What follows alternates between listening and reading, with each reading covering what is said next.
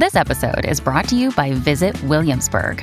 In Williamsburg, Virginia, there's never too much of a good thing. Whether you're a foodie, a golfer, a history buff, a shopaholic, an outdoor enthusiast, or a thrill seeker, you'll find what you came for here and more. So ask yourself, what is it you want? Discover Williamsburg and plan your trip at visitwilliamsburg.com. Benvenuti sul podcast Story Hunters TV. In questa intervista presentiamo due pensionati italiani che vivono da anni a Carvoeiro, in Algarve. Buon ascolto.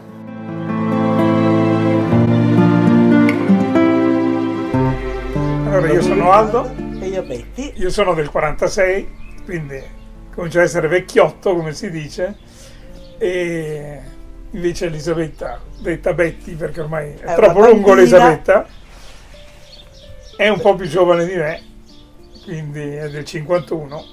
Lei è un architetto, Ero. e no, sei ancora architetto, Dottore in architettura. Eh, vabbè. E io invece ero un, un commerciale. Gli ultimi anni li ho passati nel settore dell'acciaio inossidabile, quindi come materia prima per l'industria. E a un certo punto ho avuto la fortuna sfortuna di, di aderire a un prepensionamento, me l'hanno offerto, l'ho accettato. Non avendo figli a un certo punto ho detto quello che abbiamo ci basta e quindi la grande scelta è stata quella della barca. Io sono nata e cresciuta nelle Marche fino a nove anni, perché mio padre era di là, poi ci siamo dovuti trasferire a Padova per il suo lavoro. Dovevamo starci solo due anni e ci siamo rimasti a vita. Padova è una bella città in cui si vive abbastanza bene perché non è grandissima, però avendo l'università c'è anche una vita culturale molto importante. È una bella città. Però a noi la città stava stretta. E il mare che ci ha accomunato perché tutti e due stiamo meglio al mare che in montagna. Come vi siete conosciuti voi? Uh, a un torneo di bridge. Perché sia i suoi genitori che i miei erano bridgisti, stavamo, lui già sapeva giocare, io stavo imparando e, e così. Non è proprio così la verità, eh, non è proprio Ah, così la eh, verità. Non puoi dirli tutti gli altri. Ah, no, no, Io facevo il dirli. filo al suo compagno di gioco. Lei faceva il filo al Poi mio dopo un carissimo mesetto amico, abbiamo fatto scambio. che si chiama Aldo anche lui. E... Si è messo con la mia più cara amica. Alla fine facciamo le prime uscite a quattro qui lì e ci siamo detti ma a te piace di più l'uno o l'altra? A me l'altra, anche a me. E allora abbiamo deciso che io dovevo seguire lei e lui seguiva la sua compagna di banco del sposati da liceo. 45 anni. Siamo nell'Algarve, che è la parte sud del Portogallo, è una fascia non grandissima, perché dal confine con la Spagna, diciamo a Capo San Vicente, sono in totale 90 km più o meno, e- ed è una zona che hanno scoperto gli inglesi dal punto di vista turistico tanti anni fa e hanno cominciato a comprare e costruire. Loro chiamano la zona dove siamo noi, che è quella di Carvoeiro, la, il triangolo d'oro, perché rispetto ad altri posti tipo Faro, Albufeira, dove c'è un lago, dove sei in città più o meno grandi, molto costruite tutto quanto, qui invece siamo in mezzo alla natura. Quello che ci è piaciuto è stato il clima, perché in realtà noi d'inverno abbiamo una temperatura intorno ai 20 gradi e 10 di notte, quindi è come in primavera in Italia, parliamoci chiaro. Abbiamo, l'avete visto anche voi, pieno di fiori, una natura che è molto rigogliosa. È una zona dove siamo immersi nella natura, c'è silenzio, c'è pace, tranquillità. È stato amore a prima vista, invece che dopo tre giorni, che cercavamo una casa in affitto per un anno per fare la prova, gli ho detto perché affitto? Compriamola. Dopodiché arriviamo alle sorprese che ci sono capitate qui in Algarve. La prima sorpresa è stata i portoghesi. I portoghesi sono delle persone gentilissime, educatissime e riservatissime. Riservate. Estremamente riservate. Che cosa, che cosa fanno? Se voi girate non trovate un, una bottiglietta di plastica, un pezzettino di carta per terra, neanche a pagarlo peso d'oro. Mettono tutto nei cestini. Un po' meno i ah, turisti. I turisti no. Il, la domenica ci sono gli spazzini che passano a pulire le marciapiedi e le strade, cioè è un lavoro non stop.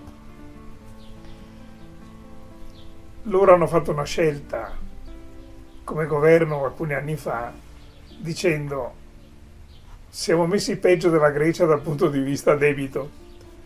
Cosa possiamo fare per venirne fuori? Dice, sì, la pesca c'è, ma non è che renda ricchezze più di tanto. L'agricoltura c'è, ma non crea ricchezza più di tanto. Industrie non ne abbiamo, abbiamo solo che cosa? Il nostro territorio. Dobbiamo puntare tutto sul turismo. Da cui è nata la famosa legge della non, per dieci anni la non tassazione delle pensioni. E qui voglio fare una precisazione. Purtroppo il governo italiano i pensionati li tratta molto male. Se voi pensate che non ho avuto un euro di aumento dopo tanti anni di pensione, quindi se qui riesco a vivere bene, in Italia non potrei farlo perché la tassazione del 35% che avevo prima in Italia, qui ce l'ho come se fosse un altro mezzo stipendio. E quindi mi permette di vivere bene. Il livello dei prezzi è basso, nel senso che noi e lui, i nostri amici lo sanno, andiamo a tutti i concerti di musica sinfonica, di musica jazz, qui lì dove il massimo massimo che abbiamo pagato in un teatro è stato 15 euro però normalmente ci sono gli spettacoli, ottimi spettacoli, da 8 a 10 euro. Quindi ce ne sono anche molti gratuiti. La piscina coperta da 50 metri costa 10 euro all'anno, forse sarà 15 adesso dopo il Covid, però è accessibile. Cioè tutto quello che è mh, genere di base, chiaramente se cerchi il genere di lusso lo paghi come in Italia e forse anche di più per esempio computer e elettronica hanno dei prezzi superiori all'Italia. Però per mangiare, per vivere, per andare al ristorante, nel ristorante portoghese se spendi tanto mangiando pesce spendi 25. In Italia con 25 poco più che una pizza. Ecco. Quindi è, oltre all'incentivo fiscale è proprio un vivere più tranquillo, più sano, con meno esigenze. Io saranno tre anni che non mi compro un vestito nuovo, giusto una maglietta se proprio vedo il, la fantasia che mi piace, perché qua non ce n'è bisogno, perché quando hai vestito una tuta e un paio di pantaloni e una maglietta per andare al supermercato, se non ci vai in tuta. Poi ti dirò un'altra cosa. Per cui abituata a Padova che se non uscivi con i tuoi gioielli, con le tue cose, con la pellicetta giusta, eri nessuno, neanche ti rivolgeva la parola nei negozi, curatela da nozze. Poi c'è una È cosa che... un po' come vivere in barca. Ah sì, poi c'è una cosa da l'abbigliamento dire. non conta. C'è una cosa da dire.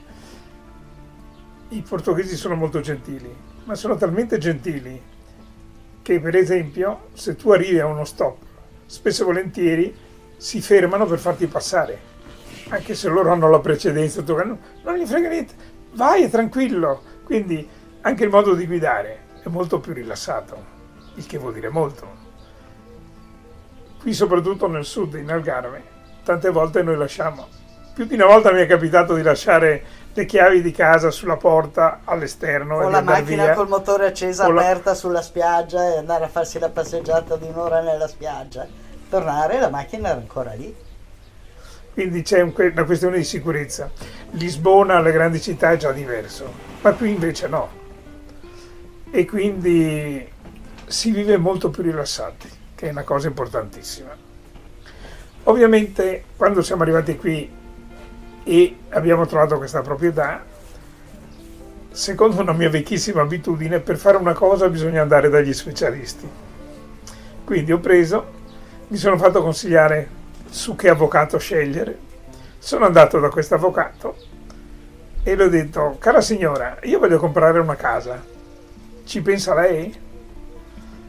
Questa ha fatto tutti i controlli fiscali, tutti i controlli legali, tutte le, le, le, cose possibili e immaginabili, che non ci fossero liti, che non ci fossero impedimenti, che non ci fossero ostacoli, eh, vincoli burocratici di nessun genere. Dopodiché ha preso, mi ha fatto fare la perizia della casa e mi ha detto sì, la puoi comprare. Quindi mi ha fatto tutti i passaggi dei contratti, quindi non ho dovuto fare niente altro che entrare con, dal primo di gennaio con tutto passato già a mio nome. Questo succedeva? Nel dicembre 2015. Casa vista a settembre e comprata a dicembre. E del 2 di gennaio ho fatto la richiesta di residenza. Ecco, anche per il diciamo per espatriare consiglio sempre di rivolgersi a un agente, a un'agenzia seria, perché se no c'è un passaparola, devi fare questo, no devi andare lì, no in quell'ufficio, no in quell'altra cosa, è meglio andare da chi è professionista, perché se no si gira a vuoto per, per parecchio tempo. Per esempio, per fare qualunque attività qui in Portogallo hai bisogno del codice fiscale il mio avvocato mi ha preso, mi ha fatto la domanda, dopo tre giorni mi è arrivato col codice fiscale. Dopo dice devi aprire il conto in banca. Con la sua segretaria siamo andati in banca, mi ha fatto firmare tutti i documenti necessari per il coso, traducendomi dal portoghese ovviamente, e dopodiché appunto per fare il contratto di acquisto, per fare questo, per... mi ha seguito completamente e per tutte queste operazioni mi ha chiesto un prezzo molto alto per l'Algarve, ma erano 2.800 euro, più 500 euro di notaio, perché il notaio mi ha costato 500 euro per fare il passaggio di proprietà e la trascrizione sul, al catasto della mia proprietà. Allora, bisogna sempre vedere, bisogna sempre vedere perché uno vuole venire in Portogallo Adesso ho scoperto che ci sono molti giovani che vogliono venire qua a lavorare. Non bisogna dimenticare che il Portogallo è tutto sommato un paese povero.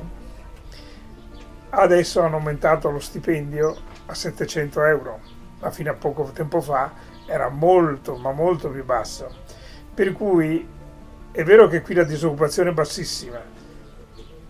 Una cosa diversissima dall'Italia, qui non ci sono i bar con i videogiochi, con il flipper. No, perché qui tutti i giovani, quando finiscono la scuola, vanno tutti a lavorare, vanno a fare i cassieri ai supermercati, trovano tutti da lavorare, non hanno problemi, di, per cui non hanno neanche il tempo per perdere, diciamo, dietro alle macchinette, i giochetti o, o la delinquenza, perché lavorano tutti.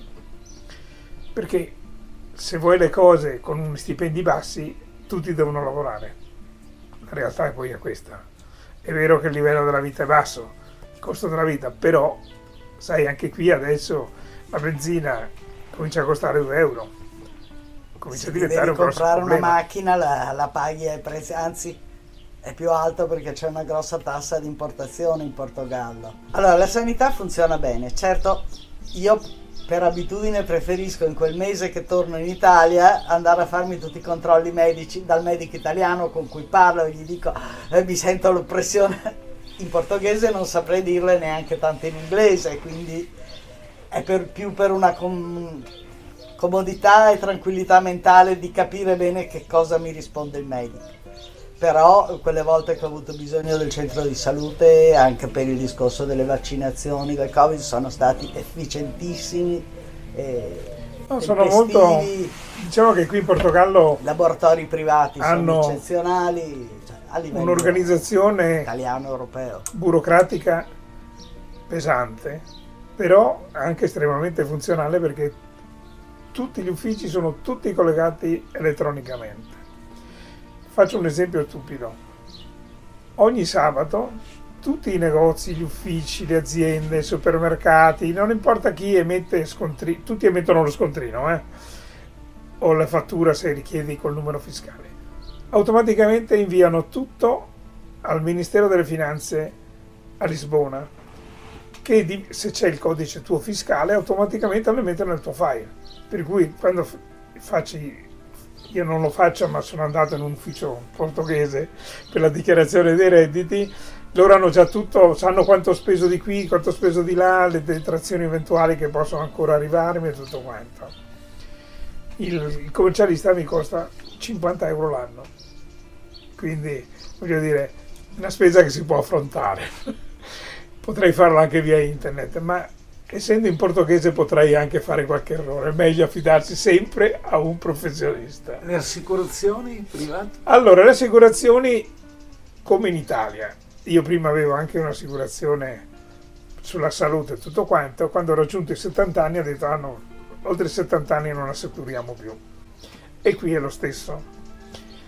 Eh, diciamo che noi abbiamo l'assicurazione sulla Colf che viene tre volte alla settimana, cui paghiamo i contributi, però ho voluto fare l'assicurazione se succede un qualunque incidente anche per strada, che mi costa la bellezza di 81 euro l'anno. Ho fatto l'assicurazione sulla macchina che mi costa 181 euro l'anno, quindi piuttosto pesante l'assicurazione sulla casa, furto, incendio, distruzione, tutto quello che vuoi, che mi costa 160 euro l'anno, mentre a Padova per una proprietà più piccola paghiamo 2500 euro l'anno, quindi voi vi immaginate che cosa vuol dire il costo della vita qui. Abbiamo, l'unico problema in effetti è in Algarve non ci sono grandi specialisti, se hai proprio bisogno di una visita particolare specialistica. Però io ho avuto bisogno di un otorino, sono andato a Portimao, che qui è la città a 8 km, un medico francese mi ha visitato tranquillo, senza problemi, mi ha risolto tutti. Le medicine sono tutte gratis, perché sono passate con, la, con il servizio sanitario. Abbiamo trovato un dentista portoghese. Prima ci eravamo affidati a una dentista olandese, poi invece abbiamo trovato a Portimao uno della vecchia scuola che dice sempre prima cerchiamo di salvare il dente, poi vediamo se è il caso di tirarlo e cosa, non come tanti oggi che caviamo, mettiamo un impianto. E, però con prezzi che sono la metà di quelli italiani. I portoghesi, come abbiamo detto prima, sono abbastanza riservati. Nel senso, faccio un esempio proprio banalissimo l'avvocato che ci ha seguito e con cui siamo stati in contatto, tutto quanto, che abbiamo trovato varie volte al ristorante. Baci, abbracci, feste. feste. L'abbiamo invitato due o tre volte a venire a pranzo a casa nostra? No, perché loro stanno solo in casa, tra di loro. La casa è solo per la famiglia. Anche a teatro, eh, ovviamente si vedono sempre le stesse persone, eccetera cenno di saluto sicuramente se incrociamo lo sguardo, però lì finisce. Neanche, eh, lui, ecco, tu l'altra sera hai parlato con la sua vicina di sedia un momentino, poi eh, Il, eh, in realtà noi ci frequentiamo, qui siamo un po' isolati perché è una zona, l'80% sono inglesi, poi sono qualche francese, poi invece vengono dall'Europa del Nord. E poi abbiamo qualche amico italiano che vive qui a Carvoeiro, è vero che per fortuna lui è contento perché come dice lo facciamo parlare ogni tanto perché da solo è cosa, lo facciamo parlare in italiano. Se no ogni tanto ci troviamo con degli amici che abbiamo a Quarteira, sono sempre 45 km, lo facciamo volentieri, però o ci troviamo a metà strada, tutto quanto. In realtà la vita sociale la facciamo con gli inglesi con la nostra amica austriaca che ha la casa nella valle dopo questa. Con degli altri due che abitano di là. Sempre. E una vita sociale nel senso che andiamo a una marea di spettacoli. Eh, qualche volta però, al ristorante. Qualche volta andiamo al ristorante, facciamo le riunioni magari fra, fra italiani in qualche ristorante un po' particolare. Poi arrivano amici e parenti a trovarci, allora sì. Ci si organizza. Però in realtà cosa vuoi? Tu ti metti qui fuori, c'è caldo, c'è un bel sole, il clima è meraviglioso, c'è un bel venticello fresco, ti metti con un libro, tranquillo, quando vuoi ti guardi la televisione. Eh, in questi giorni fa caldo, al pomeriggio ci facciamo sempre un bagno in piscina che siamo belli, freschi, tranquilli. Eh, le Poi, lezioni di golf adesso. Adesso abbiamo cominciato a giocare a golf, giocare, prendere lezioni di golf, perché bisogna fare anche quello. Qui in Algarve ci sono 43 o 44 campi di golf, quindi è strapieno, fatto per gli inglesi ovviamente, ma il clima permette di giocare tutto l'anno. Noi siamo andati sempre in barca di nostri amici per tantissimi anni e abbiamo deciso a un certo punto, dico, sono arrivati i soldi della liquidazione, ci compriamo la barca.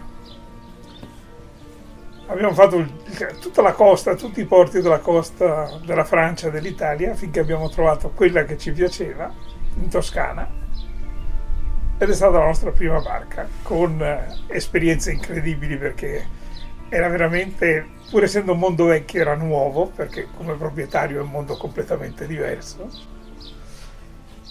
e dopo un po' di tempo la barca mi veniva stretta. Perché? Perché se uno ci passa 15 giorni all'anno, come fa tantissima gente, o i weekend, va tutto bene. Io invece cominciavo a starci 3-4 mesi. 3-4 mesi avevo bisogno di più spazio. Sono grande, quindi ho bisogno anche di spazio per muovermi. Di altezza per non fare la doccia accucciato. E cosa è venuto fuori? Che abbiamo deciso di vediamo cosa c'è sul mercato. Siamo prima andati al Salone di Genova, ma lì non c'era niente che ci interessasse. Dopodiché la Janot ha annunciato il suo nuovo 52 piedi, quindi una barca praticamente di 16 metri. Da come l'hanno descritta era bella, e allora ho preso e sono andato a Parigi a vedere il Salone Nautico a Parigi che si tiene a dicembre. Ho visto questa barca che era veramente fatta bene, bella, c'aveva cioè tutti gli spazi che servivano, anche tecnici che servivano a me. Quando ho finito la visita ho detto vabbè vado a dare un giro a occhio cosa c'è in giro. E in uno degli stand ho trovato Antoine, il cantante io ero con mio cugino che, suo, che, è il suo agente per l'Italia ma è anche il suo carissimo amico e allora dice ma come mai siete qui? E gli ho spiegato che volevo comprarmi la barca e lui dice ma no guarda dice, io ho fatto due giri del mondo col monoscafo prima con lo sloop poi col cutter. Poi mi sono costruito un catamarano fatto costruire un catamarano. Prendi un catamarano. E mi ha regalato il suo libro che la traduzione del titolo è mettere le vele, cioè prepararsi per la partenza, in cui lui descrive tutto quello che bisogna fare per partire, per fare un giro del mondo e tutti gli espedienti, le cose che sono necessarie per, a seconda del tipo di barca che, con cui vai. E leggendo quello ho detto no, in effetti è molto più giusto prendere un catamarano mi sono messo a cercarlo in internet perché quelli francesi non mi piacevano, erano proprio dei bussolotti fatti per il charter e basta. E sono capitato in un sito del Sudafrica dove facevano solo esclusivamente catamarani per il giro del mondo. Ne avevano due usati, uno negli Stati Uniti e uno nel sud della Spagna. Ho detto, beh, prima di andare in Florida andiamo a vedere quello in Spagna perché è più comodo e più vicino. Ho parlato col proprietario, abbiamo fissato l'appuntamento e siamo andati nel sud della Spagna a vedere questo catamarano. Quando l'abbiamo visto in banchina ci è venuto un colpo perché era due delle nostre barche affiancate. Ci sembrava una cosa enorme, immensa. Ho detto mamma mia, ma chi ce lo fa fare? Poi con questa famiglia di inglesi invece ci siamo trovati benissimo e per farsela provare siamo andati da Torrevieja, dove era la barca, fino su alle Baleari.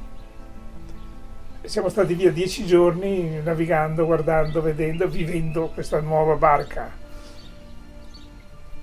E in effetti anche lì amore a prima vista, sì sì. La cosa che mi ha colpito subito la prima sera che siamo partiti loro cioè, per accoglierci avevano messo un meraviglioso vaso di fiori sul tavolo in dinette con gigli, proprio un vaso impon- imponente.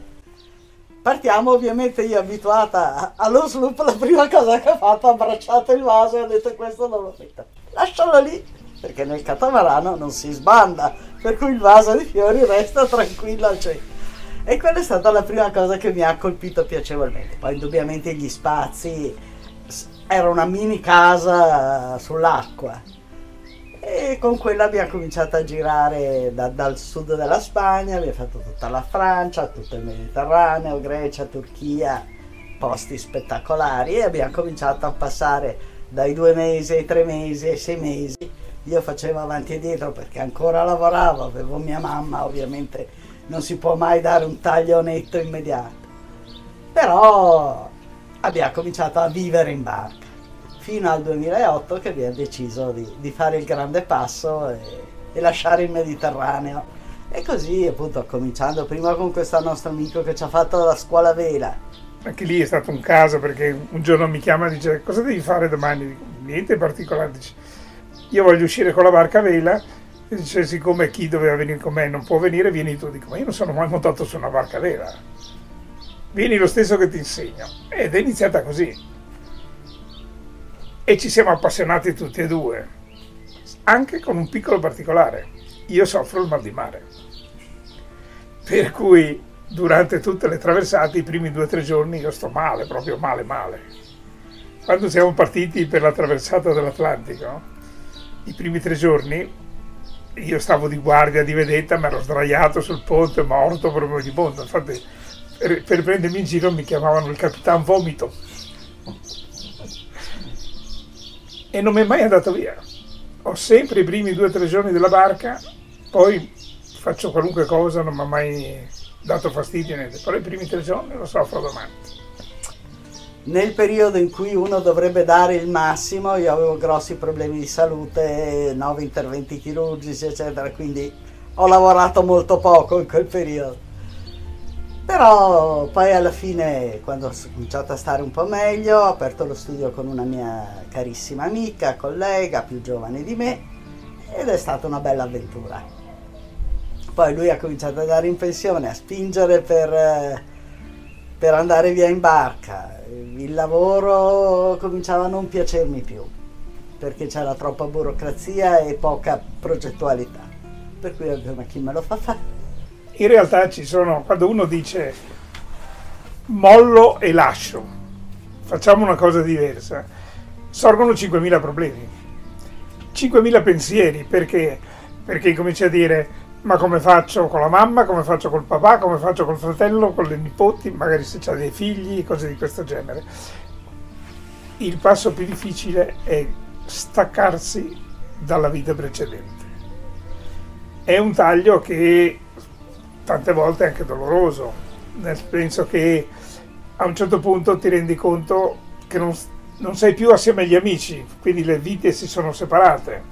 E vedi sempre volentieri tutto quanto, ma ormai abbiamo due percorsi diversi, conoscenze diverse, modi di vivere diversi e tutto quanto. Quindi è stato abbastanza duro come pensiero, però a un certo punto ho detto no, facciamolo e quindi diciamo che noi siamo avvantaggiati dal fatto di non avere figli, quindi è un grosso vincolo che ci è mancato. Quello che io non sono mai riuscita a fare quello che fanno normalmente i francesi, che vendono tutto, staccano tutto, comprano la barca e vanno via, senza avere, diciamo, per me era un porto sicuro la casa Padova, l'idea di poterci tornare comunque se volevo era, per me era un'ancora di salvezza, ecco. anche se poi quando ci tornavo non disfavo nemmeno le valigie perché ero già pronta a partire. Però eh, quello per me era, importante, cioè si staccare però tenendomi sempre un angolino. Una via di fuga, ecco, da, dalla fuga. Siamo partiti dall'isola d'Elba, abbiamo caricato la barca, tanto fino. Fino, tanti ah, prosciutti, tanti salami. salami. Perché lei purtroppo è allergica al pesce. Mangia tutti i crostacei ma non può mangiare il pesce con la lisca. Per cui è sempre un problema, no?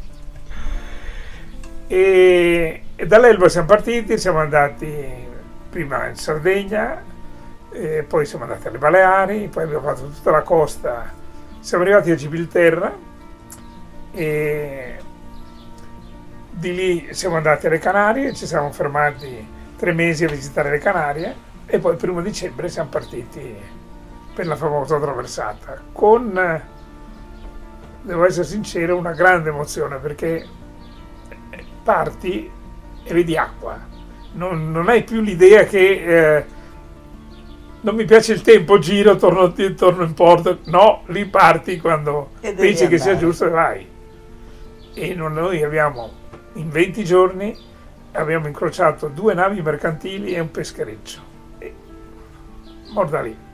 Quindi ti senti isolato. È vero che con la radio eri in contatto con tutti gli italiani in giro per il mondo è vero che col telefono satellitare telefonavi a casa per dire siamo salvi e salvi, però è l'idea che non vedi altro che acqua. La, la questione è molto semplice, soprattutto se fai la traversata atlantica, che, che ne dica tanta gente, è una traversata molto noiosa. Perché?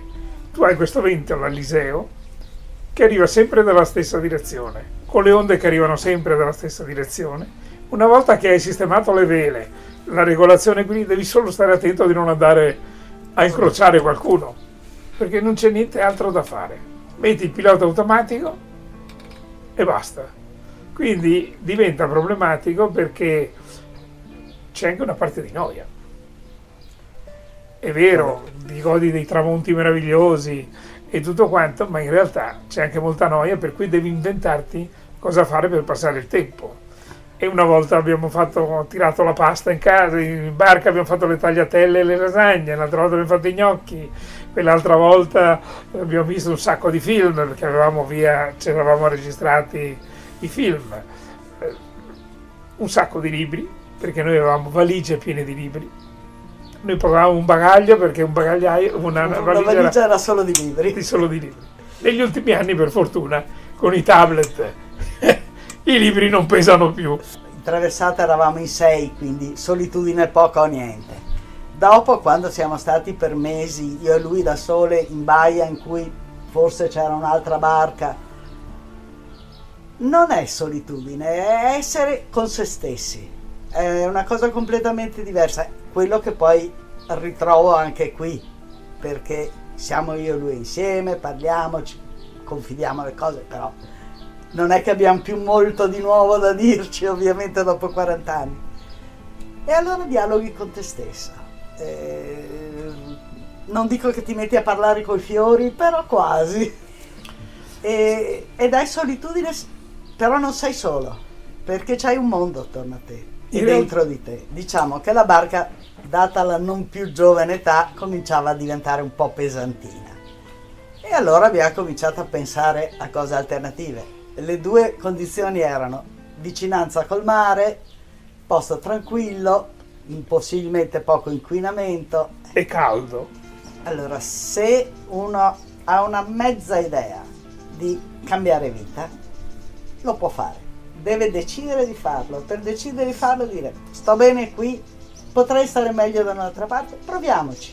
Si può sempre tornare. Tenetevi sempre appunto una possibilità per tornare indietro. Se poi vi trovate bene, vi trovate benissimo e continuate a stare nella diciamo, nuova vita. Diciamo si può così. sempre tornare alla vecchia. Diciamo così. Però che... c- ne ho sentiti pochi che sono tornati alla vecchia vita. Qualcosa comunque cambia dentro di te. Cambiano i rapporti con i vecchi amici. Io appunto ho amici da 40 anni che rivedo volentierissimo, però dopo due giorni non so più cosa dirgli perché hanno un'onda diversa. No, ma hanno interessi ormai diversi, diversi completamente dai nostri. abitudini diverse, modo di porsi nei confronti della vita diverso. Anche perché appunto oramai bene o male sono vent'anni che facciamo la vita da nomadi. Chiaramente se dopo cinque anni fossi tornata a Padova tutto questo disagio non ci sarebbe io girando per il mondo mi sono fatta nuove amicizie completamente diverse, ho conosciuto gente di, di vari mondi, di varie estrazioni, con background completamente diversi dai miei, con cui posso dire di essere amica. A Padova ho tanti conoscenti e pochissimi amici. C'è una cosa da dire su chi vuole uscire dall'Italia. È, fondamental- è fondamentale conoscere la lingua straniera, una lingua straniera. Almeno una base di inglese. Una base di inglese è proprio il minimo indispensabile. Perché? Almeno qui per il Portogallo, qui dove tutti lo studiano a scuola l'inglese, per cui tutti i negozianti, tutti parlano l'inglese. Se uno viene qui, come è venuto tanta gente, che non è mai uscito dal suo paesello, che vuole la sua stessa vita che aveva in Italia, qui non la trova. Perché qui, se non altro, culturalmente è un mondo completamente diverso. Qui si vive tranquilli e si vive bene, si vive sereni. Quindi, E si è sempre in Europa. ecco, Quindi non siamo in La un'isola. transizione è abbastanza dolce. C'è tanta gente che si va, dice mi vado a ritirare nell'isoletta della Grecia piuttosto che di cose qui lì. Sei su un'isola, quindi se sei giovane lo puoi fare, se sei già anziano cominci ad avere problemi. Eh, sei in- nella comunità europea, quindi puoi viaggiare comodo da tutte le parti. Qui hanno un, un ottimo sistema di, di autobus che vanno dappertutto, treni economici che vanno dappertutto, quindi non c'è problemi di trasporto. Il Portogallo è un paese molto lungo, perché veramente è molto lungo, relativamente lungo diciamo, però è diviso in, in fasce completamente diverse l'una dall'altra. L'Algarve è la zona turistica, ripetevo prima, degli inglesi e quindi è una zona dove gli affitti costano cari perché praticamente non si trova niente. Se sei vicino al mare a meno di 800.000 euro non trovi assolutamente niente al mese di affitto. I prezzi delle case poi continuano a crescere, eh, però basta andare fuori pochi chilometri. C'è, a nord dell'Algarve c'è l'Alentejo, che è una zona agricola, bellissima, però i prezzi sono meno della metà che in Algarve. Sei lontana dal mare, però vivi in una regione piena di verde, di tranquillità, di pace. Se vai in una zona tipo Lisbona hai un'altra vita perché sei in città, costa cara, costa tutto e soprattutto al nord d'inverno fa freddo. Noi qui risparmiamo tutti i soldi Però se vai nella zona tipo Trasomontes o, o la parte interna del Portogallo, puoi comprare casa con niente. Ma E niente intendo poco. niente. Cioè, 10.000 euro ti compri un appartamento o la casetta col pezzo di giardino. sei in mezzo alle montagne, in Certo. posti belli dal punto di vista paesaggistico, però non sei in mezzo al turismo. Chi ama invece vivere in città, ci sono da Cascais che è bellissima, Lisbona che è stupenda, Porto meravigli- più bella ancora di Lisbona secondo me, ci sono tanti posti dove si può stare. Si può vivere con poco, sì, bisogna andare fuori dalle zone turistiche, quello è fondamentale.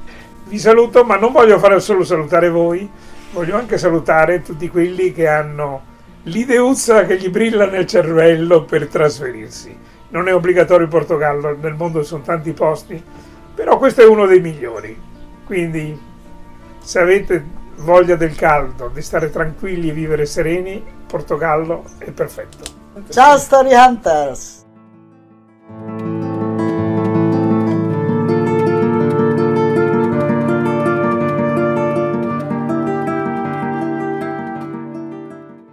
E adesso un bel caffè finito.